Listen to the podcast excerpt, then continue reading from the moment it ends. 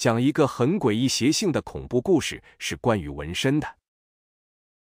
纹身这个事情吧，有些图案不能纹，纹了真的会死人。台南有个黑道大哥，纹了个阎王，嘴角经常无意识抽搐。还有一个潮汕富豪，因为纹了五鬼搬棺，最后锒铛入狱，差点死掉。大家好，欢迎来到灵异故事。几年前，我和朋友在北京做影视，认识了一个来自台湾的社会大哥。这是一个不折不扣的社会大哥，台中黑道的太子哥，在大甲镇澜宫长大的。台湾黑道比较特别。他们大哥叫角头，每个角头都会供奉一座妈祖庙。这个妈祖庙就是他们的场子，协调帮派纠纷、处理江湖事务，都要在这座庙里解决。所以，看一个帮派牛不牛逼，就看他坐镇的妈祖庙有哪些名人题字，就明白了。太子哥跟的角头是坐镇大甲镇澜宫妈祖庙的，这座庙有多牛逼？这么说吧，给这座庙题词的是马英九、连战、王金平。太子哥这次过来是想考察考察大陆这边的电影市场，投资投资，顺带洗洗钱。这个话题比较敏感，不多说。我要说的是太子哥的纹身。太子哥爽朗热情，除了爱说几句羚羊脸、你个巴拉，没别的毛病。跟他在一起久了，才发现他有一个习惯。嘴角有时会无意识的抽搐一下，有点像《乡村爱情》里的赵四。他这个抽搐很奇怪，要分地点。在外面时，青天白日的，他绝对不抽；等到了酒店，偶尔抽一下。要是去了赌场、会所，那简直像是开了挂，时不时就给你来一下。后来有一次在歌厅喝多了，我问起他这个事情。他倒也不避讳，告诉我们都是他背上的纹身搞的鬼。他脱下背心给我们看，那是一个类似恶鬼的东西，张牙舞爪，相貌狰狞，趴在他背上，看着特别怪异。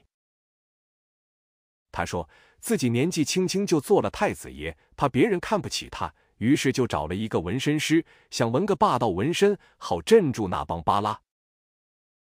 黑道有黑道的规矩，纹身也一样。像文青龙不能开眼，文官二爷也不能睁眼，白虎他只能纹下山虎，哪吒更是要犯忌讳。思来想去，干脆纹了个阎王。阎王这纹身怎么说呢？阎王主生死，青龙白虎关二爷是辟邪，明显阎王要高他们一头，但是阎王却很少人闻，这是为什么呢？就是因为他太牛逼了。说白了，命不够硬的人闻这个容易出事。会死人。太子哥不信邪，他觉得自己的命也够硬，索性就闻了。后来也没出什么事，就是偶尔嘴角会抽搐一下，而且越脏的地方抽搐就越严重。他也找大师看过，大师说现在他还年轻，气血旺盛，倒是不怕，就怕到了晚年气血衰败，就压不住这个阎王了。我问他压不住会怎么样，他咧嘴笑了。压不住嘛，他就要吃我脸。大师说，阎王是判生死的，看到魑魅魍魉、妖魔鬼怪，就想给他收走，所以每次到了藏污纳垢的场子，他都想出来。这反映在太子哥身上，就是嘴角无意识的抽搐。等太子哥老了，压不住了，这阎王就真可能出来，让太子哥变成一个人不人、鬼不鬼的活阎王。不过黑道大哥不怕，他还年轻，只要今天不会死，那就没啥要紧的。这是我第一次接触到比较邪门的纹身，也是第一次知道纹身还有那么多禁忌。后来在终南山，我那个修道的同学那儿又遇到了一个很厉害的纹身大师。顺带说一下，我这个同学很有趣，他是东北人，家里世代出马仙。但是他自己却极其讨厌这个，一心想揭露关于出马仙的骗局。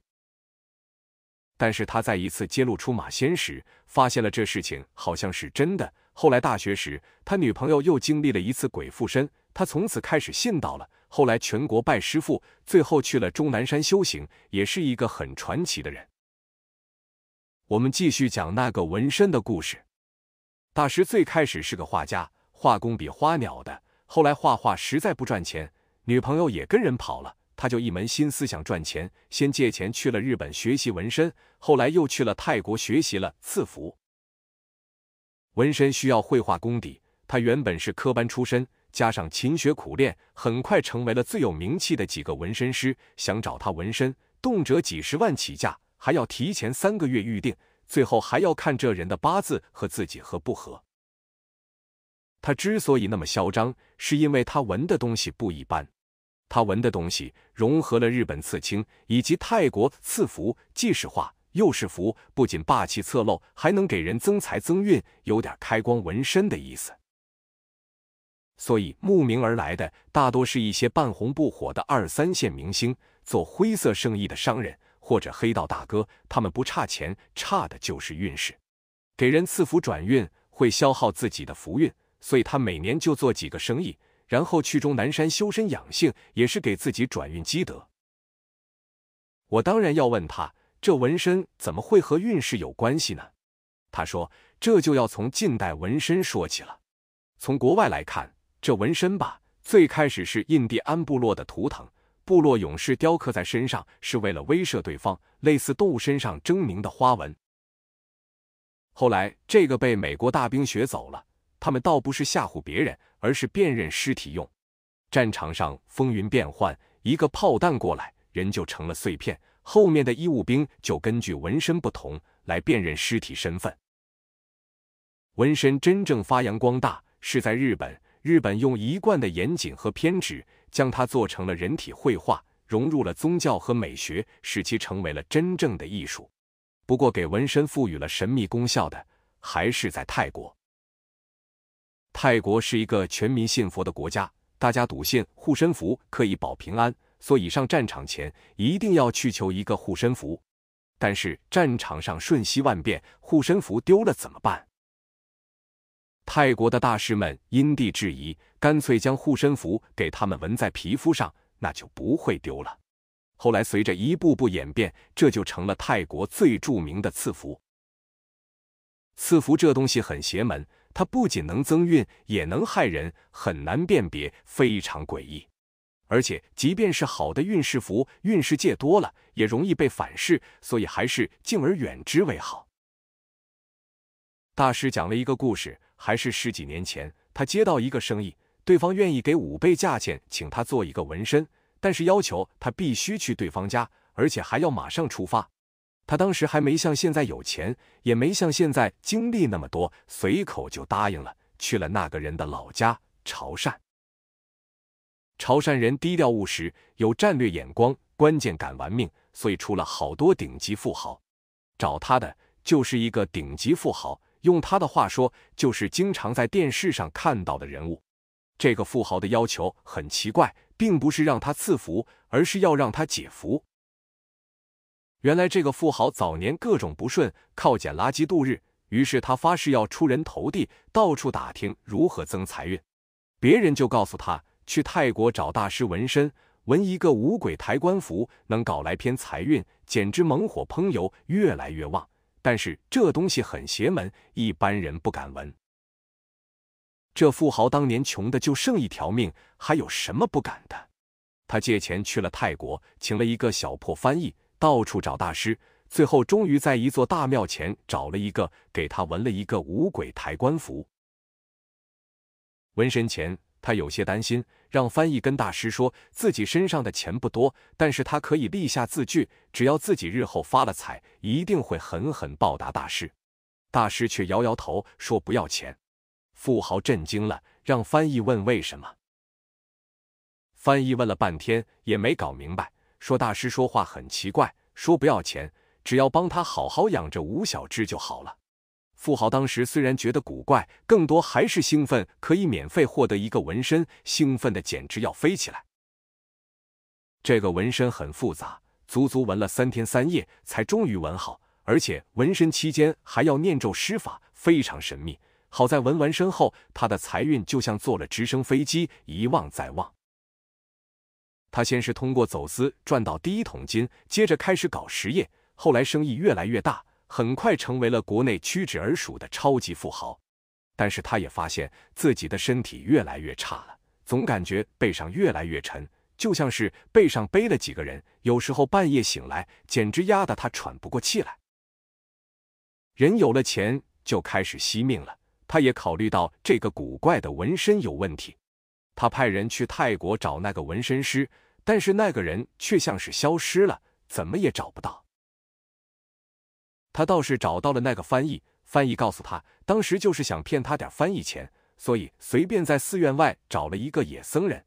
他哪知道那人是干啥的？他越来越害怕，老想着那个纹身师说的那句话，给他照顾好那吴小芝。照照镜子，他觉得吴小芷像是长大了。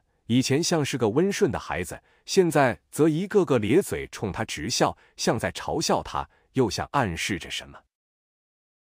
他找了很多高人，大家都说是纹身的问题，但是法事也做了，超度也做了，驱邪也做了，依旧没用。那吴小指还是一天天长大，已经明显能看出他们呲出了尖牙，笑容也越来越诡异了。他开始吃斋念佛，求仙问卜，但是折腾了那么多年，依然没用。这次听说京城有个人颇懂纹身，他就抱着死马当活马医，请人过来看看。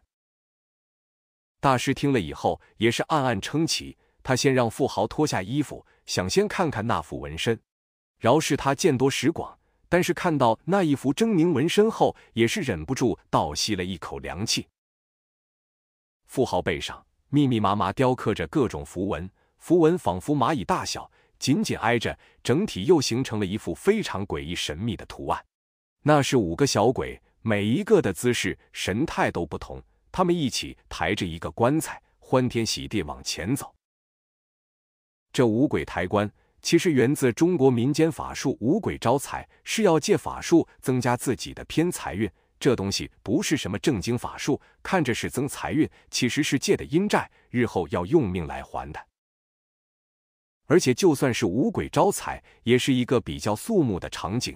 这五个抬棺的小鬼却是手舞足蹈，欢天喜地，像是在迎婚一样。他不由出了一身冷汗。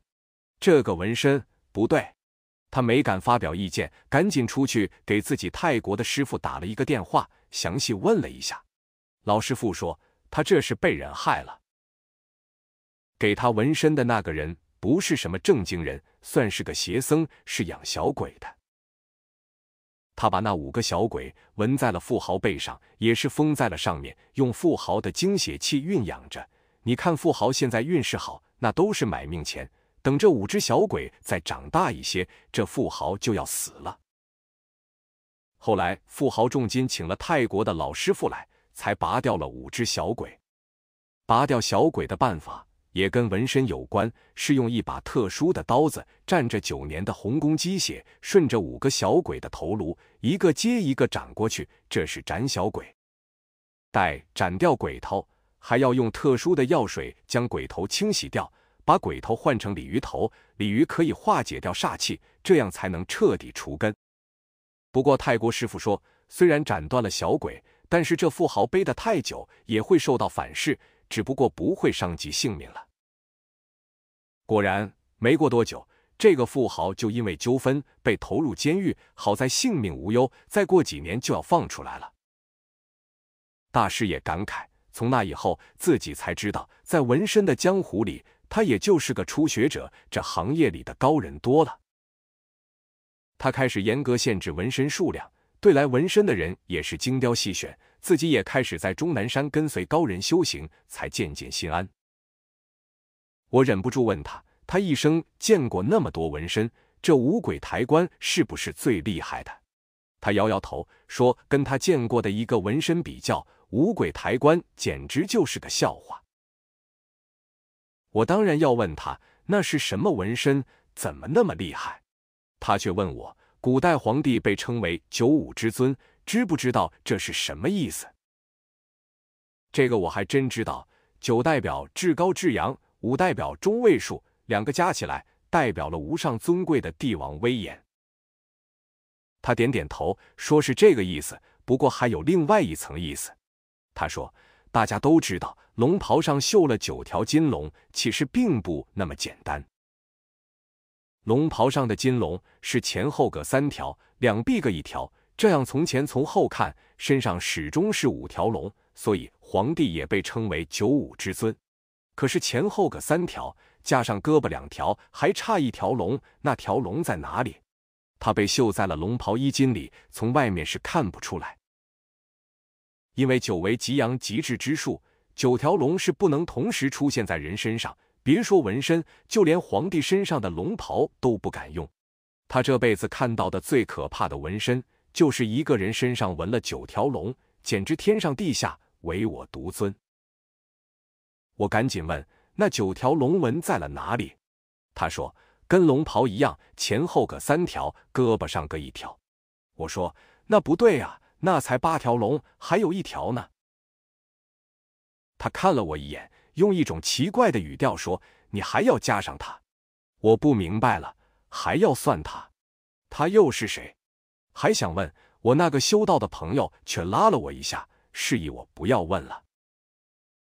我想了一夜，始终没想明白。第二天想找他问个清楚，却得知他早早就下山去了。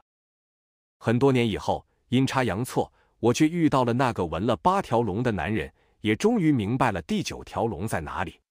那就是另外一个故事了，那个故事非常神秘诡异，以后有机会再讲吧。